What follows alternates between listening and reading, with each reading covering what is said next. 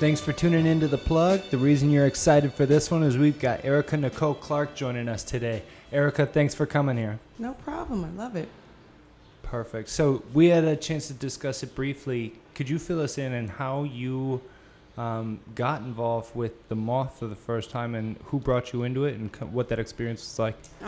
So Brian Babylon is the person that told me about The Moth because he always thought that I told stories on stage, less than just jokes.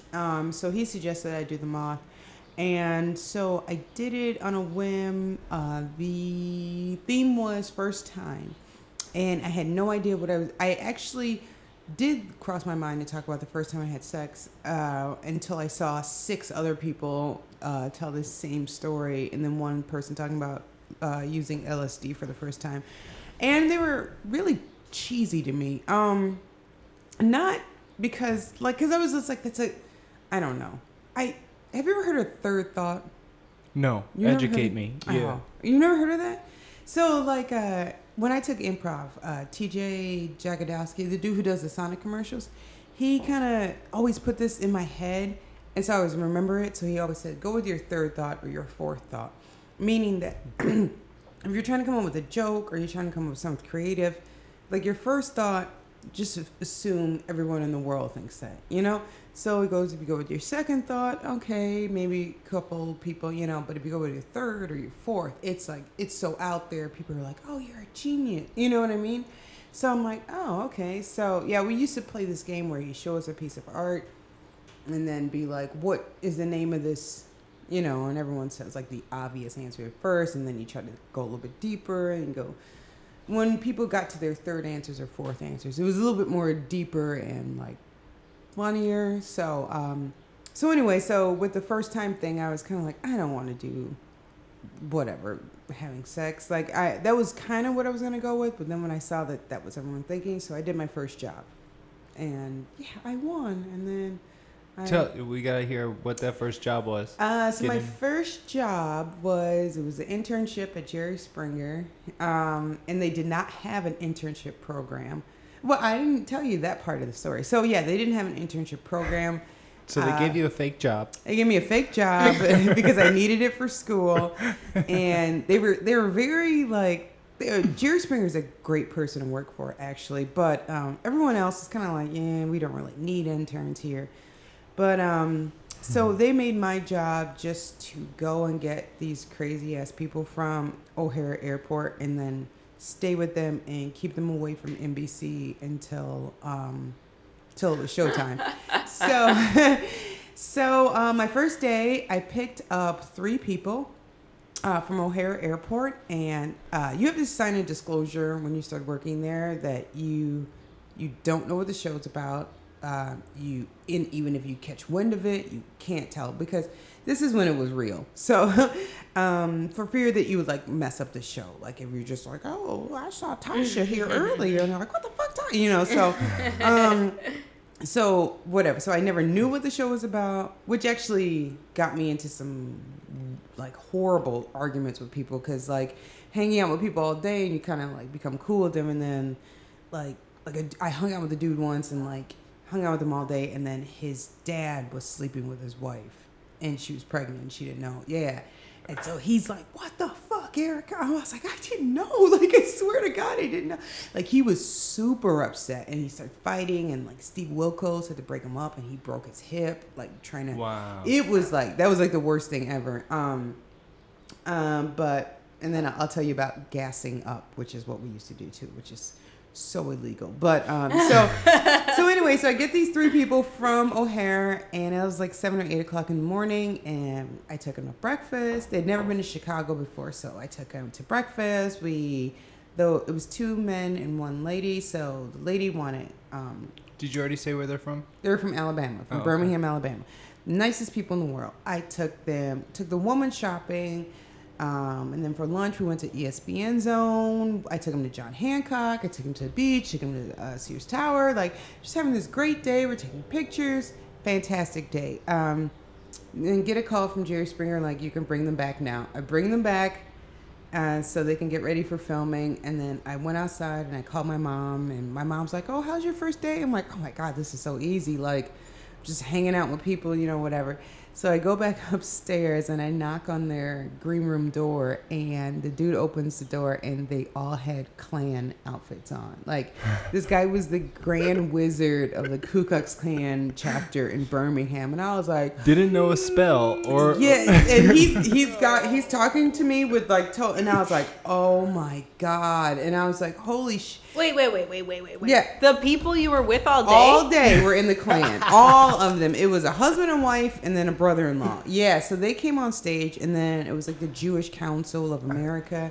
So they're fighting and all, and I'm like, I was with the fucking Klan all day. Like, all day. Not just like by them, like, she like taking pictures, like, love you, girl. Like, what the fuck? And I'm like, oh my God. And like, one of the dude's names, I will always remember this because his name was Jerry. I always remember this because afterwards, like, Jerry Springer was like, oh, Jerry thought you did a great job today. And I remember being like, are you talking about yourself in the third person? Like, what the fuck? Like, and he goes, no, the Klan dude. His name's Jerry. And I was like, oh. And he's just like, yeah, he thought you were great. And I was like, oh my God. This is God. Like, this is so weird. I was like, it. Right, yeah. And then, like, after that, they, like, made me get these girls from, like, Mississippi. And I was just like, they are fucking Klansmen. And they were like, no. And they were like, they're strippers. It's fine. It's fine. And they were like, it's fine. Yeah. So it's like the stripper wars, Mississippi versus Georgia. And it was like, what the fuck? And they're like, I was in college at the time, and I just remember being in the green room because, like, there's nothing but men who work, you know, for Jerry Springer at the time. So I was the only woman. So it was just like, oh, you have to go in there and help them out. And this girl, like, I remember sitting on a couch, and this girl, like, put her leg, she's completely naked, and she's like, can you hook my clit ring? Because, like, my nails, I just got my nails done, and I was just like, oh my God. Like, I'm getting college credit for this. And I was just like, oh my God, like, I had to touch this lady's pussy. Like, I was like, oh my God, my hand is diseased. I don't know. Like, but yeah, so we used to do this thing called gassing up, which is the most horrible thing ever. But do you guys want to know what this is? Okay. So, like, say you guys are on Jerry Springer. Okay. And you've just told him that you cheated. And it's for real. It's not the bullshit, like, you know, midget bullshit. It's like, and he is super upset, and you're upset, and you're like, I'm cheating with your sister or something like that. Like, but it's a real story. So what they would do is once, like, you revealed, like, I'm sleeping with your sister and whatever, and you were like, I'm killing you both. Like, they go to commercial break. Now, right? Everyone's dying. Yeah. So they go to commercial break. So on TV, obviously, it's 2 minutes. But in real life, it's like 30, 45 minutes. Because it's like, oh, this one's real. So they would take you, they would take your imaginary sister, they would take you, and they put you in a room with 2 or 3 producers, right?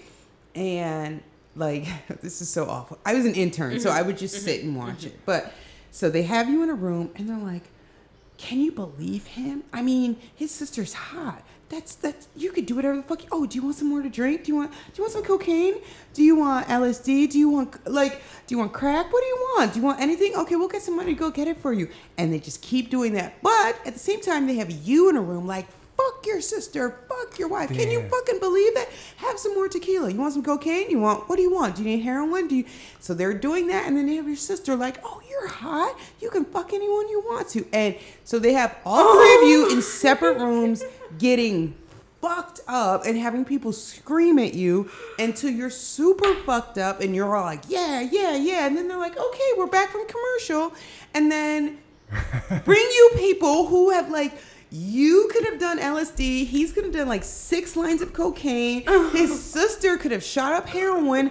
And then it's like, okay, now bring everybody back. And then Jerry's like, okay, we're back now. Regina, who slept. And of course you just snap and you start fighting. Right. Because someone's been screaming at you for like 30 minutes. And you think you're right. Yeah, you think you're right. Like, whatever your storyline is, they will just go with it. You are beautiful woman, you could do whatever you want. Here's more cocaine. So anyway, like, they'll just do it until you're like, yeah.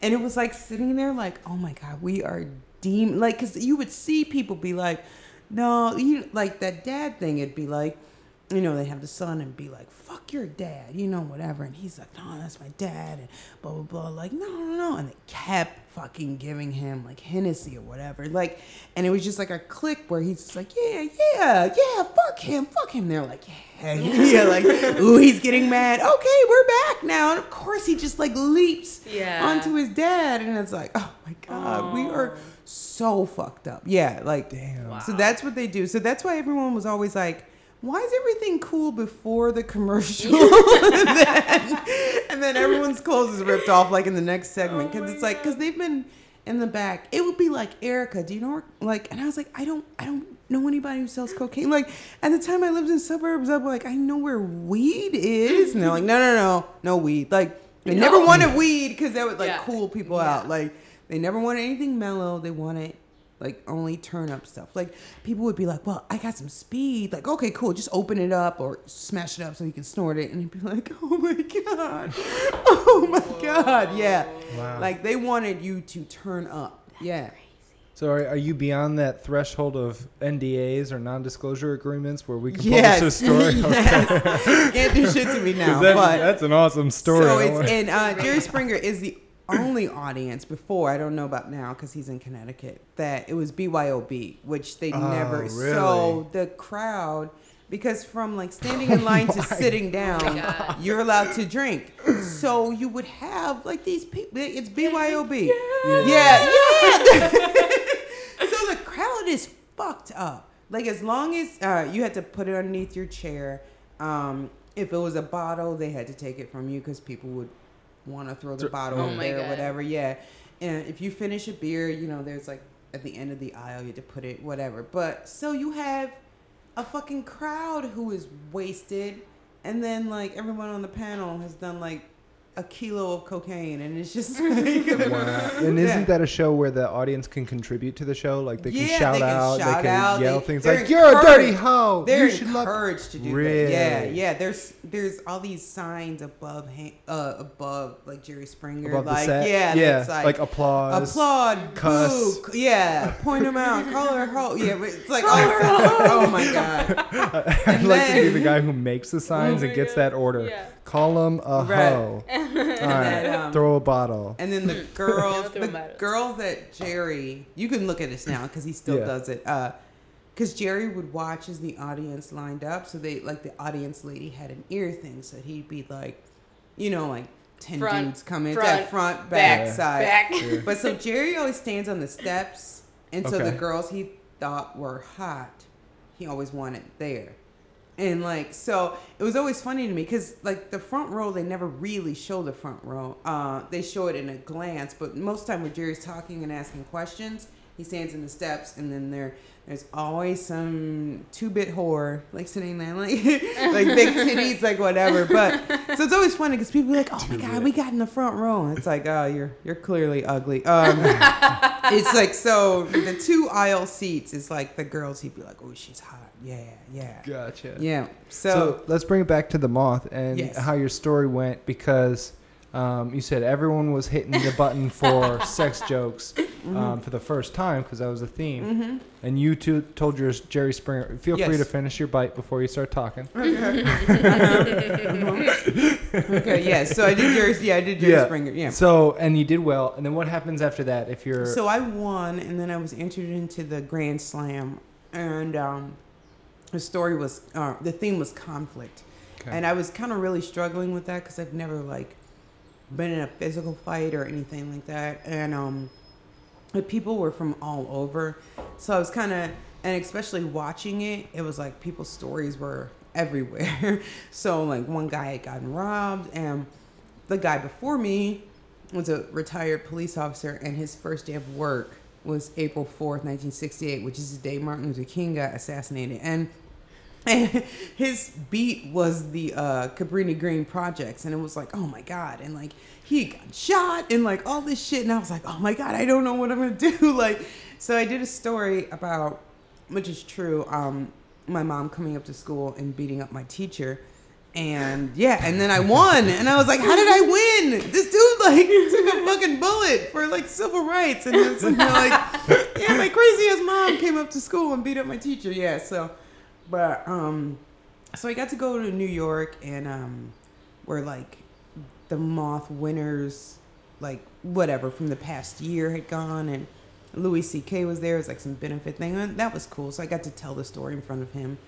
And but is there things that you would see veterans who maybe haven't gotten their show or their shine yet, mm-hmm. that kind of put resistance on the younger comics who are accelerating? God, yeah, okay. They do. Like, I don't know. I was just like, I've never wanted to leave Chicago, like, permanently. I've always wanted this to be my home base, maybe because that's how he was brought up. Like, even though my dad worked in L.A., he was always in Chicago. He never moved. And so it's like I've always wanted to, you know, go to L.A. and do work and then come back home. But, yeah, I think a lot of vet comics, for various reasons, either they didn't have the confidence or maybe they had kids or, you know, whatever. I don't know what the deal is, but a lot of veteran comics have stayed here. And I think it's like their moment to shine, or maybe they think it is past. Mm. So they're kind of like bitter. I see. You know what I mean? Like, yeah so it's, I don't know. So you said their moment has passed. Well, I said no. But this brings up a question for me. Is there like an age limit in comedy? I don't think there's an age limit so much as there's like a time limit. Like I think you could be like 50 and take off, you know, if you started within like 5 years. But like, I don't think you could be 50 and have been doing it for 20 years in Chicago. Like it's always weird because like everyone, and everyone always lies about how long they've been doing stand up. Like they say last time. Yes, because you want to act like you're like a prodigy. So fresh, like I just started. What is today? I started last week. Yeah, like everyone. Where it's just like I've had somebody who, like, I always figure I count from the first time I was ever paid to do comedy. Oh, so that was 6 years. So, but it was like somebody I started with still says like, oh, this is my third year. And it's just like, no, it's not. Because we started, like, we were on that same show together, like when we got paid. So you were probably working before that. But yeah, everyone wants to be like, oh, 2 years, 3 years. I don't know. I've seen it beefed up on the other side where they're like, I've been doing this for like 5 years already. Like, dude, you started last month. I saw your first set. Mm-hmm. 5 years, my ass. Yeah. You mean you saw your first comedy special? That's cute. We all get inspired. Everyone wants to be in that like 2 to 3 year phase, I guess. Because then it explains why you're not like killing it yet. Right, yeah. But you still have some experience. Right, yeah. Hmm. That's exactly what they want to do, yeah. Well, then what are some of the best components that help a comic become more industrious? Oh, wow. You know what I mean? Like, how do you just not just be... That's a lot of words, guys. I know. I hope it's not that many words. I'm just kidding. I'm like, composed. Component. Right. Like, industrious. Like merchandising, being able to promote your show while also promoting other people's shows. And then, like, killing it is not just... You can't just kill it and be a great comic. You got to be able to kill it, have merch, be able to work the crowd after the room, or have a following that's big enough so that they're doing it for you. What are some of those features? It's so funny, though, because it's like, I don't know. My dad always said it. Like, if you ask, like, 50 people how they became successful in something, you hear 50 different stories. Like, somebody's always going to be like, you need to do this. And then somebody else.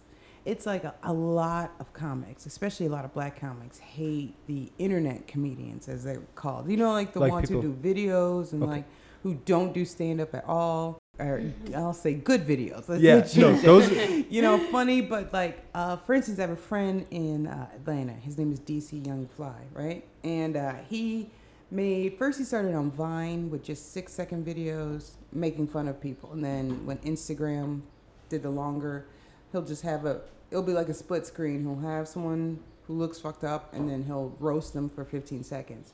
But, he's a really nice person, and he's really young, but he got like 4 million followers from that. And then now he's in movies, and now like he's hosting shows and stuff like that. And he was telling me he gets like 10 G's a show.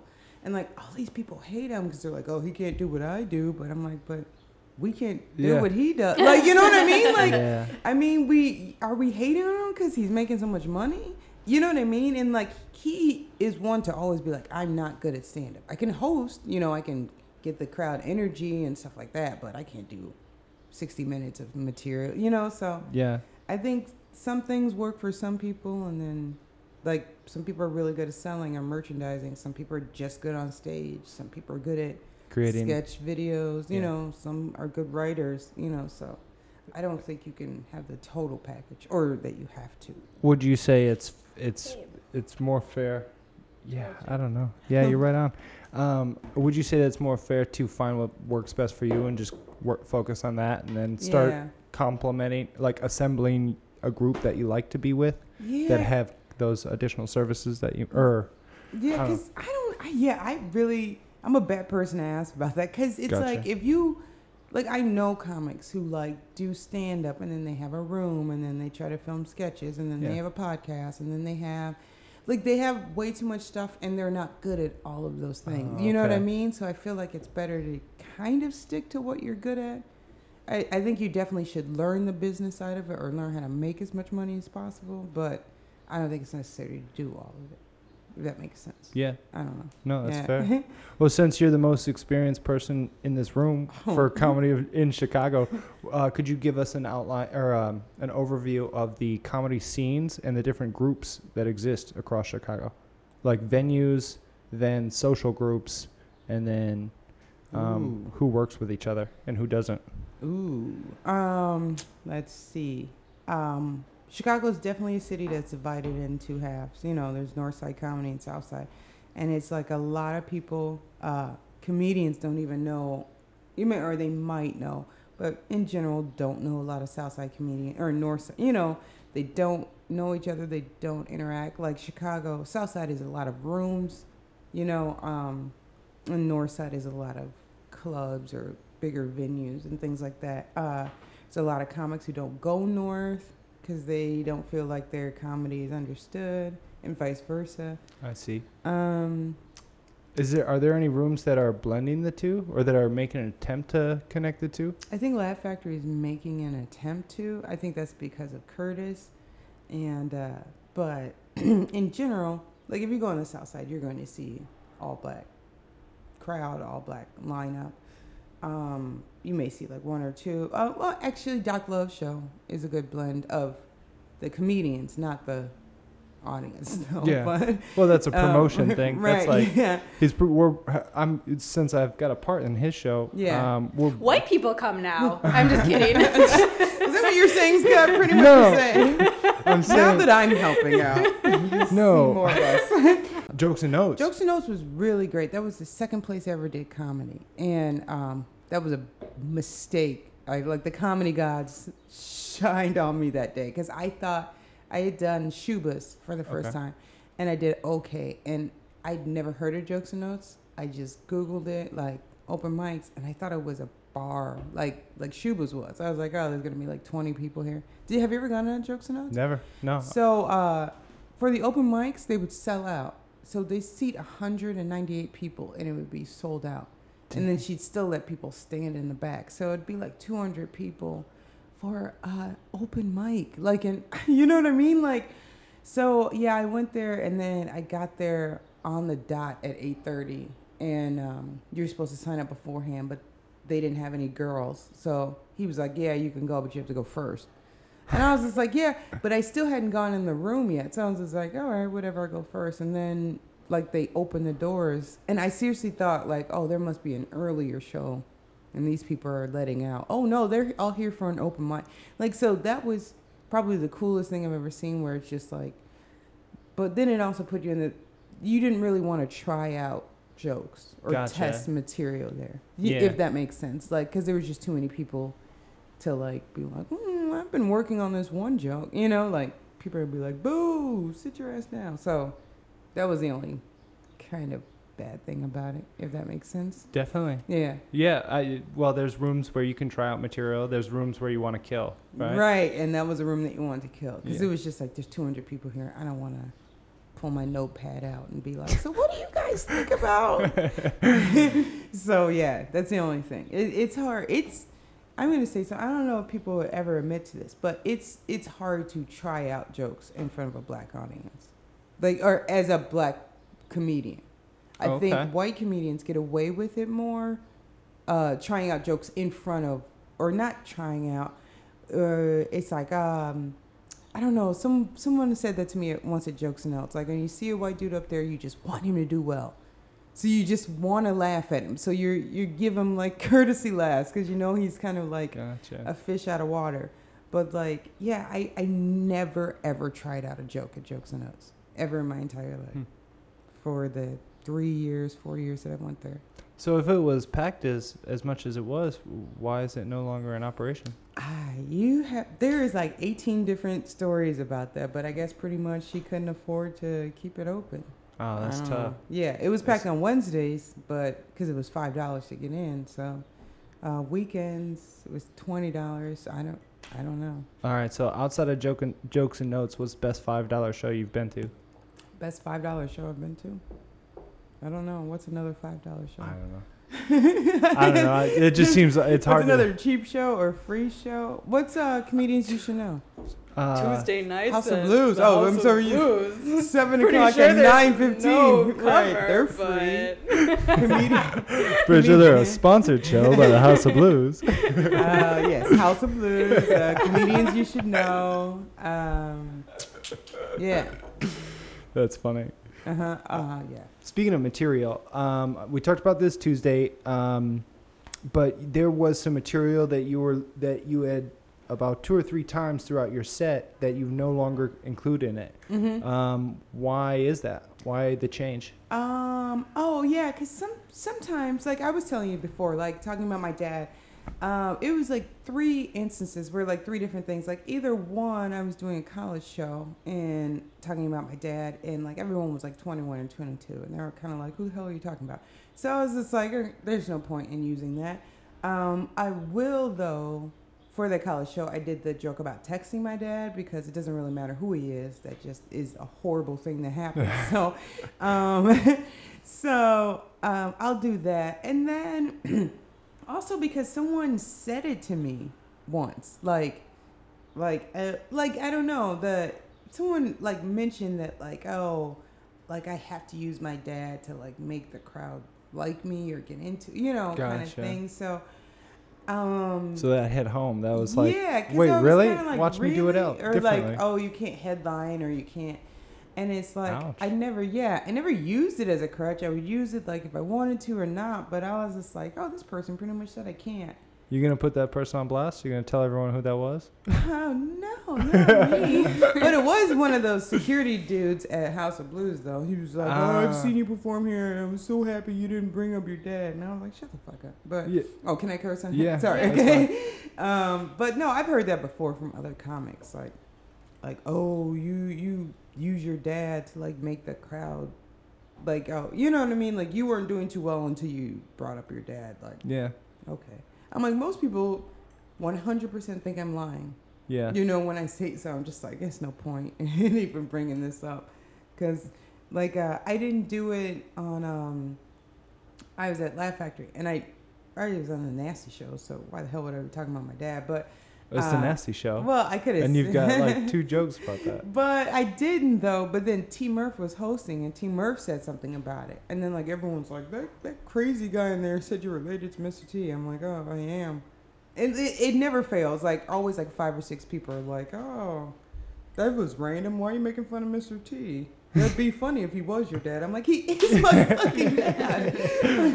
So, yeah, like, it's always weird. Like, no one ever fully believes me. But I'm like, I get it because it's comedy. So, yeah. You know, so, but, yeah. Rolling it. Mm-hmm. Is it time for rapid fire? I think it's time for rapid fire. Ooh, what's rapid fire? Questions coming at you as fast as you can answer. Okay, I'm gonna keep my eyes closed. Hot dogs or hamburgers? Oh, hamburgers. Go, Scott, go. Miami or San Diego? San Diego. Checkers or chess? Chess. I thought you were saying the restaurant. I was like, checkers all day. They were like, checkers or Wendy's? Checkers. Damn it. Yes. But yeah, no, chess, yes. Alcohol or cannabis? Alcohol. Whiskey or vodka? Whiskey. Lemons or limes? Lemons. I drink warm lemon juice every day. I'm sorry. All right. No, you're good. Lemons. Yeah. All right. Uh-huh. Desert or forest? Forest. Beachfront or mountaintop? beachfront, deep sea adventure vacation, or touring the Roman ruins. Roman ruins. Nice. That's legit. It's hard to come up with them off the top of your head. Right. That's why I have a list. Well, you yeah, bring list? The list out. I use them with AJ Lubecker. So yeah, let's read them up. Come on. All right, let's do this. All right, jazz or reggae? Ugh. Oh my God, neither. I hate reggae music. Then jazz, because I hate reggae so much. Okay, we'll get into that later. Are you a night owl or an early bird? Night owl. A lake house or beach condo? Beach condo. Grateful Dead or the Beatles? Grateful Dead. I hate the Beatles.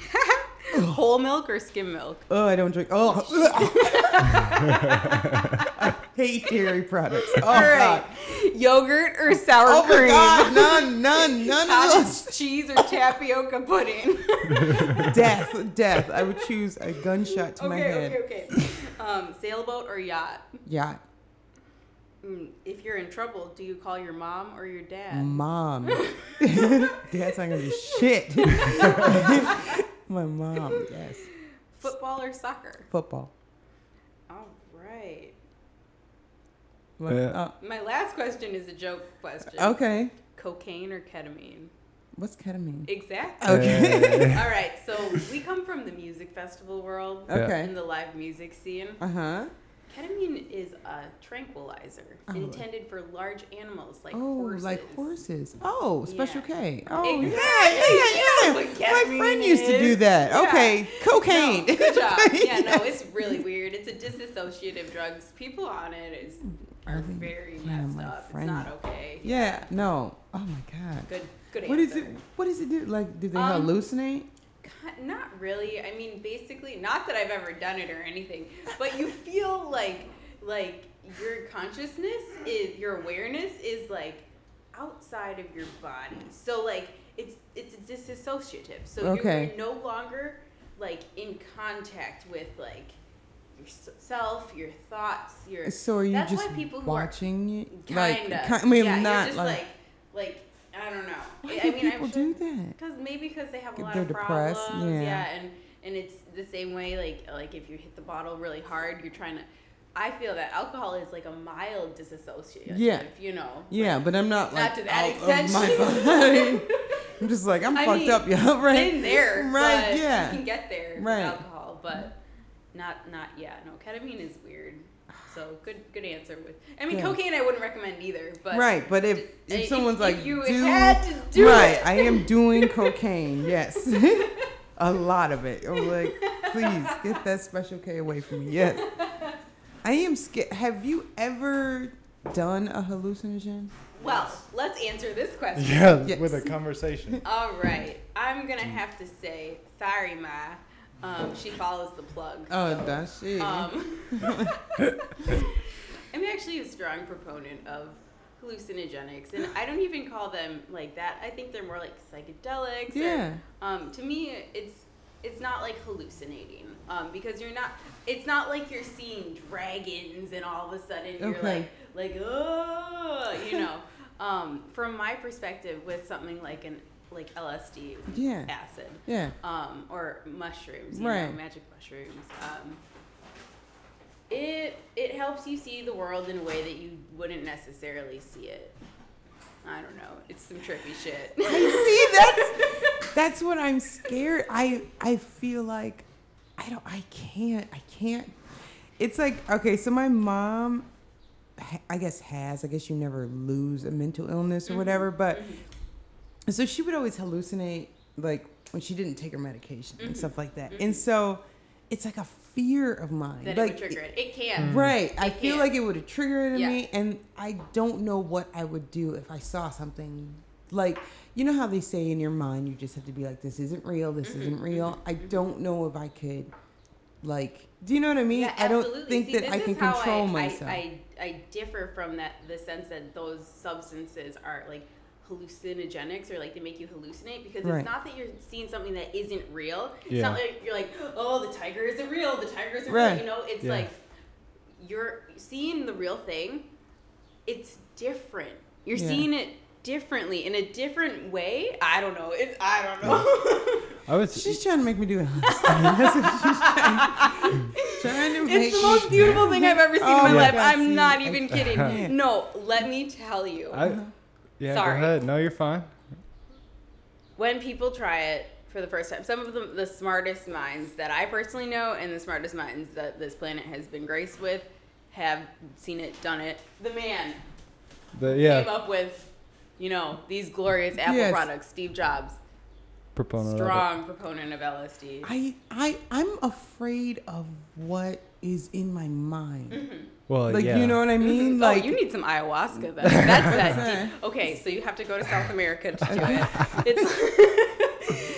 So basically a shaman gives it to you. It's like a whole process, and this is you dig deep and face your deepest. I don't want this. I know you don't have to. No. I'll say this. The scariest trip I've ever had, or scariest experience, was because it showed me something about myself that I knew was real, but was trying to hide it away or store it away. But here's the beauty of it. After peeling that back, that was no longer an issue, and I was able to move forward and grow in that space where that was currently being occupied. To this day, I still use psychedelics to help gain a new perspective on a problem that's been around. I cannot. Really? I feel like if I took some acid, in 1 hour, I'd be on Belmont butt naked, screaming. There's the right place to do it. That's PCP. Yeah. Yeah. No. Angel dust. Yeah.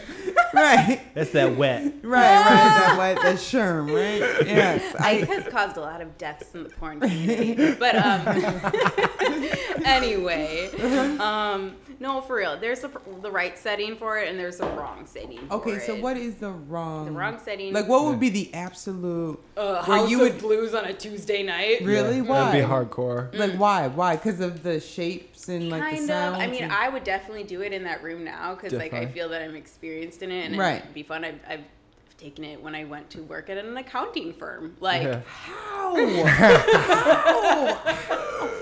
went to work mistakenly. Oh, this is so terrible. I hope, whatever. I was high. And, I went to work, and these special ed kids, I was laughing so hard at them. They're just, this, normal shit, which is what I use on stage. Yeah. When I was, trying to explain to this girl, the difference between, white people and black people, and she was just like... Uh-oh.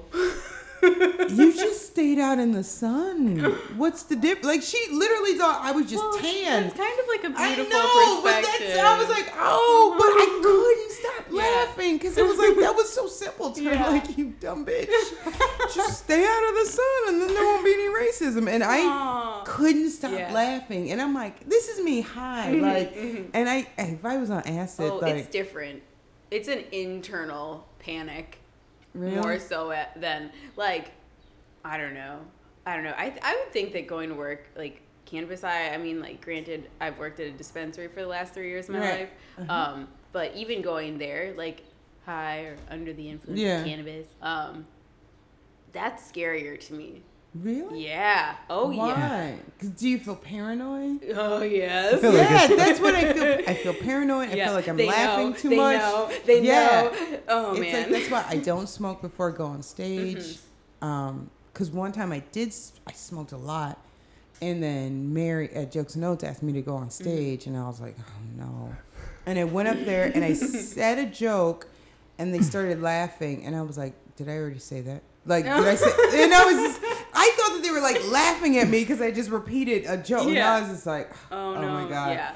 And then I tried to do another joke and I completely killed the punchline, which is I was seeing a dude named Dave and I sent him a dirty text message, but mistakenly sent it to my dad. Yeah.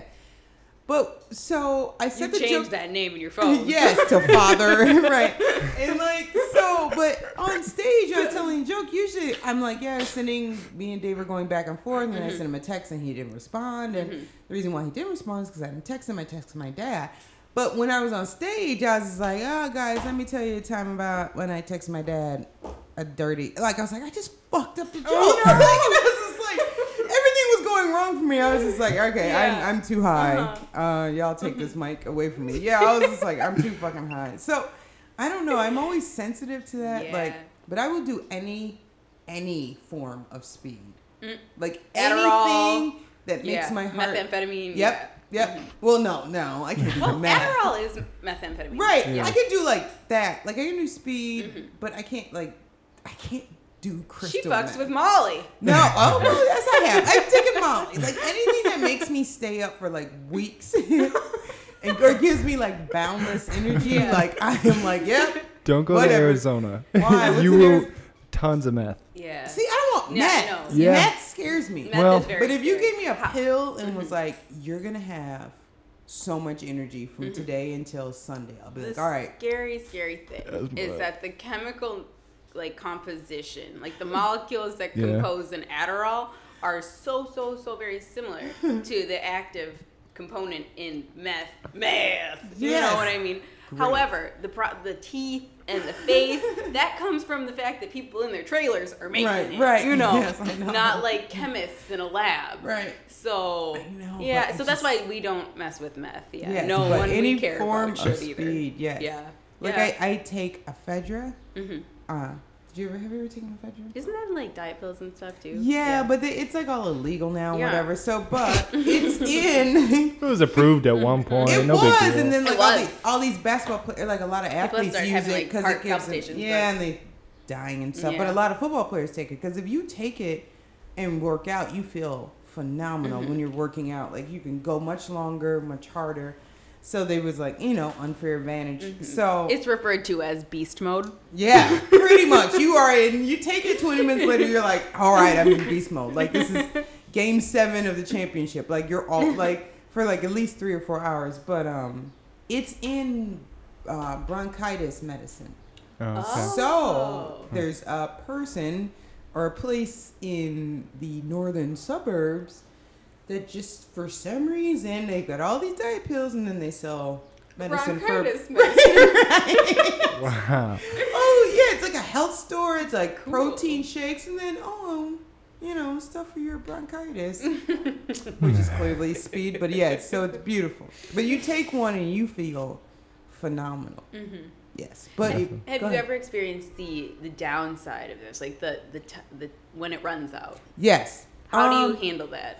Because it's like, I used to have a car, so I would drive up there. So it was like, there was a time period where I couldn't get to him. Mm-hmm. And so like, and he would give me like 100 pills for $40. And so I asked my friend to go and he was kind of like, $100. Like, because that's what it says on the bottle. And she's like, no, I'm friends with Erica. And he's like, I don't know Erica. Like $100, whatever. So I didn't have him. And it was like, I wasn't like depressed. I just, I literally couldn't, like I wanted to sleep all day. Yeah. Like I didn't, like this is gross. Like even, I didn't go to the bathroom. Like I was just like, oh, I just want to sleep. I want to sleep my life away. And I want to eat. Like, cause that stuff makes you not eat. I'm not eating anything. You're just like, I haven't eaten at all. Like, and so I haven't had them for long. Like I always go these periods of stop taking them and then retaking them. So I've been retaking them and it's like, yeah, today I had some peanuts. Yeah. And that's it. And a rum and coke. Yes. And it's like, yeah. But they definitely help for working out. Though. You feel amazing while you're working out. So when in doubt, when you want to be better in the gym, get bronchitis. Yeah. Or at least medication for bronchitis. Right. I used to do, because I'm a dork and I'm a teacher, I used to do these things like where I would take a pill and work out and then not take one and work out and literally compare like how long I was able to go, how fast, like just run on a treadmill. Like I'm a slow runner, but like no pill, I'm like 3.5 miles per hour. Like with a pill, 5 miles per hour. 60 minutes, like, oh, that was great. Like, dab, all right. Like, yeah. And it's like, oh, that's to lift. Yeah. Right. It's like, oh, there's some dumbbells over there. Like, and it's like, oh, that's so bad. Like, I am really seeing the difference. Yeah. Like, that's crazy. So, yeah, that's why they banned it because a lot of basketball players took it. Did it result in, like, a lot of physical? No, it just makes you like abuse prone. It just makes you the energy stays at a high level. Gotcha. And so it's an unfair advantage. It's like if you're playing basketball. A lot of basketball players took it. You're playing fourth. Well, I'm just saying. So it's like if you're in the fourth quarter, you're still playing like it's the first minute of the first half. Like, it's kind of unfair. After the game, I'm like, yeah. Who wants to go again? Everyone's like, chill the fuck out. Yeah. That's cool. Pretty much, yeah. No, it is awesome. No. I feel it fade. I feel it fade. I feel it. I feel it fade.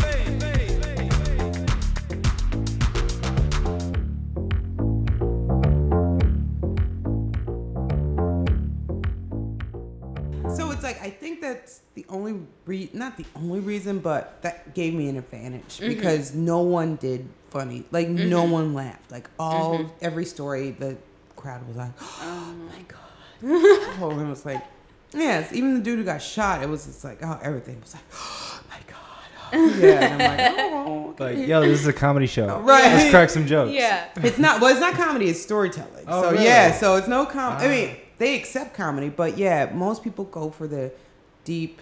No one goes for humor, so I think that's what. So I stopped slitting my wrists. Yes, because people, and that's one thing that bothers me so much. Me and Brian Babylon were talking about that. It's like he always coaches the people, as in like, tell a story how you would fucking tell it to your friends. Everyone always starts with like, oh God, I just remember one of the dudes was like, I stood in my living room with a .357 pointing at my head. And it's like, oh, like everyone starts at like that point and then goes back. It was Christmas.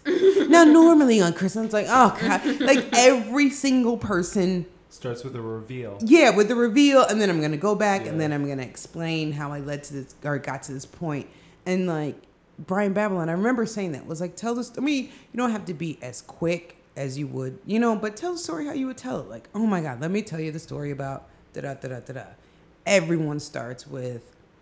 That, like, as the blood dripped from my wrist and I looked at the razor, it's like, ah.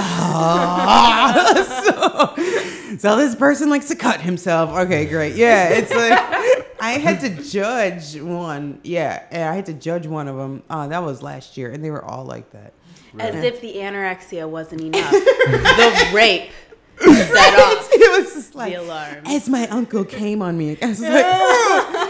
And like you can't give lower than a 7, and like someone was just like, oh, fucking 4. Yeah. Like, yeah, it was just too much. But yeah, so it's like 7 out of 10. You can't give less than a 7. But that's funny. Yeah, that's pretty safe. Mm-hmm. Mm-hmm. Like, getting a 27. Yeah. So no one feels really bad, for like. And goes home and starts cutting again, so. Right. Wow. Like, so, yeah, so. Uh-huh. That's good. Yeah, though when I judged it last year, like I voted, but I'm like, I lean too much towards comedy because the girl I voted and she won, she was, she did a story about her mom dying, which I was like, already. But. It's like, dead mother. But she went to live with her dad, and she's like 36, but she was she's an only child, and she's really close to her mom. So when her mom died, she kind of felt like she had nobody, but then she's like, oh, I have a dad. So her whole story is about like forming a relationship with her dad that she never had. So it was very funny. It was very like, oh, that's kind of cute. Cause she's talking about like how her dad was like told her one morning how he lost his virginity to her mom. And like how he couldn't keep his dick up, and she was like, "Oh my God, I'm gonna blow my fucking brains out!" But so it was actually like, okay, she was funny. Everybody else is like, so "Let me do his lips." That's funny. Cool. I think this has been one of my favorite podcasts. This is really awesome. Fun. Thank you so much for coming and talk to us. Yeah. So one last segment I've been doing with all the comics that come on is a piece of advice for other comics. So. What would be, if you could trademark them, what would Erica Nicole Clark's don't for comedy be? Oh. Like, don't do this if you want to be a comic. Oh, professionally, or at least be considered a comedian when you go up and run your material. Don't, well, I was going to say don't steal jokes, but everyone does in some manner. Don't outright steal jokes. If someone has a premise and you know you can make it better, then make it better. But like, I've heard someone, are you a Bernie Mac fan? Yeah, definitely. I heard somebody at an open mic do Bernie Mac's motherfucker joke. Have you heard that joke? Where he was like, motherfucker can be a noun, a verb, or whatever the third one is, but whatever. So, and at the open mic, they're dying laughing. And I'm like, that's Bernie Mac's joke. And he's doing it because Bernie Mac goes like, you can be like, so I was talking to this motherfucker. Then his motherfucking ass, like whatever. You can use his noun and verb. But the dude did the whole Bernie Mac bit. And everyone's like, oh my God, he's awesome. Oh, are you available to do my show? I don't think you should steal like that. But if you can interpret something better, I think that's a big don't. Well, some people that attend comedy shows aren't avid comedy fans. So they wouldn't know how to look for that. Right. So where's the accountability then? Is it after he comes off the stage and be like, hey, you're not doing this show again because you're stealing jokes? Right. Somebody should be like, that's a pretty, we were at Three Dead Moose in Lakeview. So I'm just like, oh, the crowd probably doesn't know Bernie Mac, but I was like, that's a pretty famous, well, in the black community, that's a pretty famous joke. It's like doing like, I don't know. Chris Rock's, the difference between niggas and black people, yeah, it'd be like, what? Yeah, like you'd be like, I heard this from a better comic once before, yeah, or with like dial pussy, timing, right? Yeah, or new pussy versus old pussy, yeah. You would be like, what the fuck? Yeah, so it's like that's interesting that you chose that joke, but so I'd say don't steal. What's another cardinal rule of comedy? The don'ts. Don't change your material for your crowd. Mm-hmm. I think you can leave out material, but I don't think that you should change it. I think a lot of comics change it based off what they think will work in that crowd. Does that make sense? Oh, yeah. Completely. Yeah. Like pandering. Yeah, they kind of like... And I understand what leaving out like jokes. Like either because you feel like they will... Like if I was performing in front of like 90-year-old women, I would probably take out some of the dick jokes, but I'm not going to put in some like diaper jokes. I'm not gonna put in like I was reading the Bible with my diaper on. Like I'm not gonna that might hit though with that crowd. Right? I don't know. You might want to try that one. So we're like, that was wonderful. I do that every day. Like so, yeah. I'm like, like a lot of comics feel like. Yeah, they kind of pander to the audience. Like, I've seen white comics come to the South Side and do, like, stuff that they've never done because they feel like they have to. You know what I mean? Yeah, and stretch their limits. Yeah, and then black comics do, like, Laugh Factory, and it's like, what the fuck are you doing? Like, it always... Hold on, clarify on that, because they're trying to diversify. They want more, not just black comics, but all comics. What? At the Laugh Factory. Right. But to do their material. You're saying don't pander and curb your material. Yeah, do your shit. Perform there. Yes. But don't curb your material because you think it's going to appeal to the audience's pleasure. Just do your shit. Pleasure points. Right. Mm-hmm. Gotcha. Because it's like, I think with like white and black people, there's like minor, especially with like our generation, there's not like it was 20 years ago where like white people are like, who are these black people? I know nothing about rap or, like I feel like we are closer than we are divided. But there's like I heard a comic say something at Laugh Factory and I was like, ooh, like, because it's a good joke, but it was like, oh, it just missed the mark. And it's like little things like that. Like he said, he was talking about meeting a girl at a club and taking her back to the hotel, right?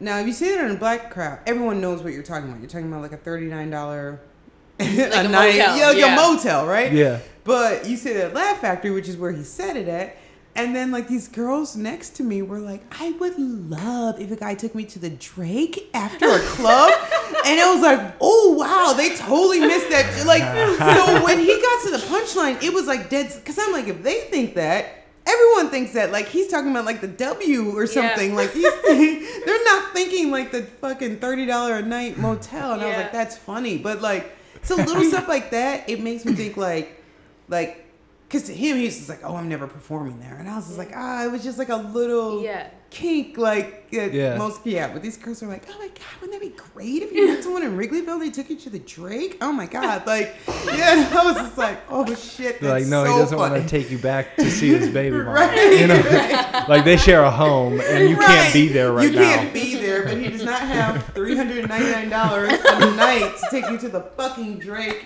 Who is taking bitches to the Drake after they go out? I was just like, oh, you girls are so stupid. But that's so funny because you think that. Like, that's so fucking funny. Oh, my God. Yeah.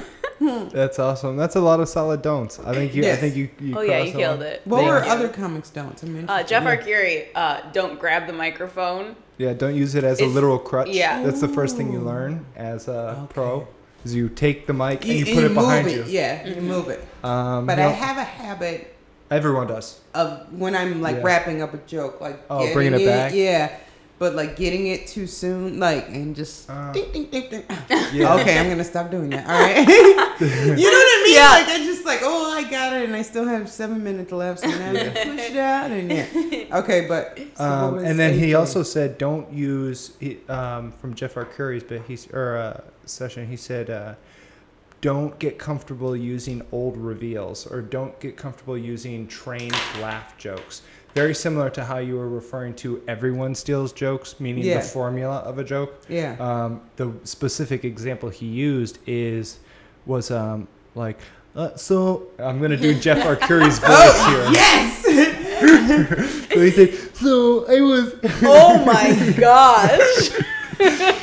Please, Jeff, so I was masturbating, and then the guy behind the counter said, "You shouldn't be doing that in the Starbucks because, like, the reveal that you're doing something inappropriate in a place you shouldn't be is a trained laugh, and it's too easy of material that any comic can use, and almost every comic does use at some point, just because it's a trained laugh. Every audience is going to respond to it." Gotcha. And he said, "Don't use." He said, "Be careful. Don't use it as a crutch." The same way that he. Oh, okay. Like, no, yeah. So, like, if you when in doubt, go back to your original perspective on the joke. Okay. And but don't rely on the formula of a joke that is used over and over and over again. Okay. That being said, AJ Lubecker. Do you remember his? Well, if you are asking me, that means you don't. So. No, I think I do. Well, we're just finishing his episode. I don't recall that we even asked that. Yeah, we did.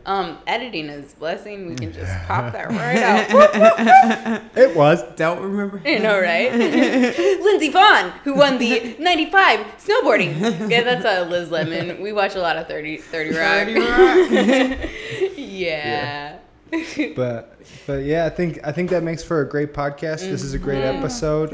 Thank you. Anything you want to plug? Yes, please. So I wrote a book called How to Be a Stalker, and it is that's fabulous. It most people think it's just like a how-to guide. Yeah. I mean, it is. It has some pointers in there, but so.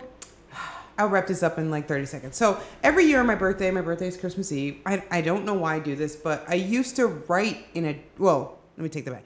Every day, when starting from sixth grade, I used to write 3 pages in a journal because I saw Oprah's, and I hate Oprah so much, so much. But she said something about writing 3 pages, and it's like so therapeutic, and it really wasn't. But I wrote 3 pages every day since I was like 12 years old, and then I stopped a couple years ago. But it's so funny to go back and read that shit that I was like.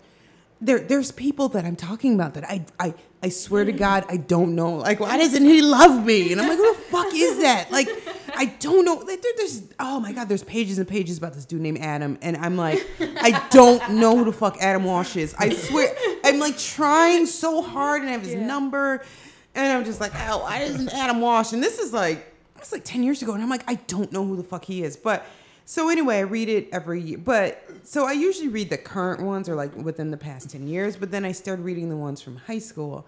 And like they were super like up and down. And I was obsessed with this boy named Link.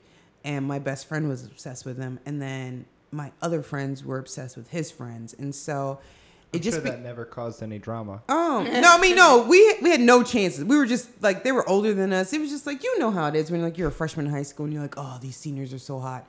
I'll do anything. Like all your fantasies, like all your like John Hughes movies, like, oh, he's going to pull up in a Porsche or he's going to be playing his music. Like, so many fantasies about these boys, but never had a chance. So when we got our driver's licenses, we first just drove past a couple times and we got out the car. Then we went into their houses.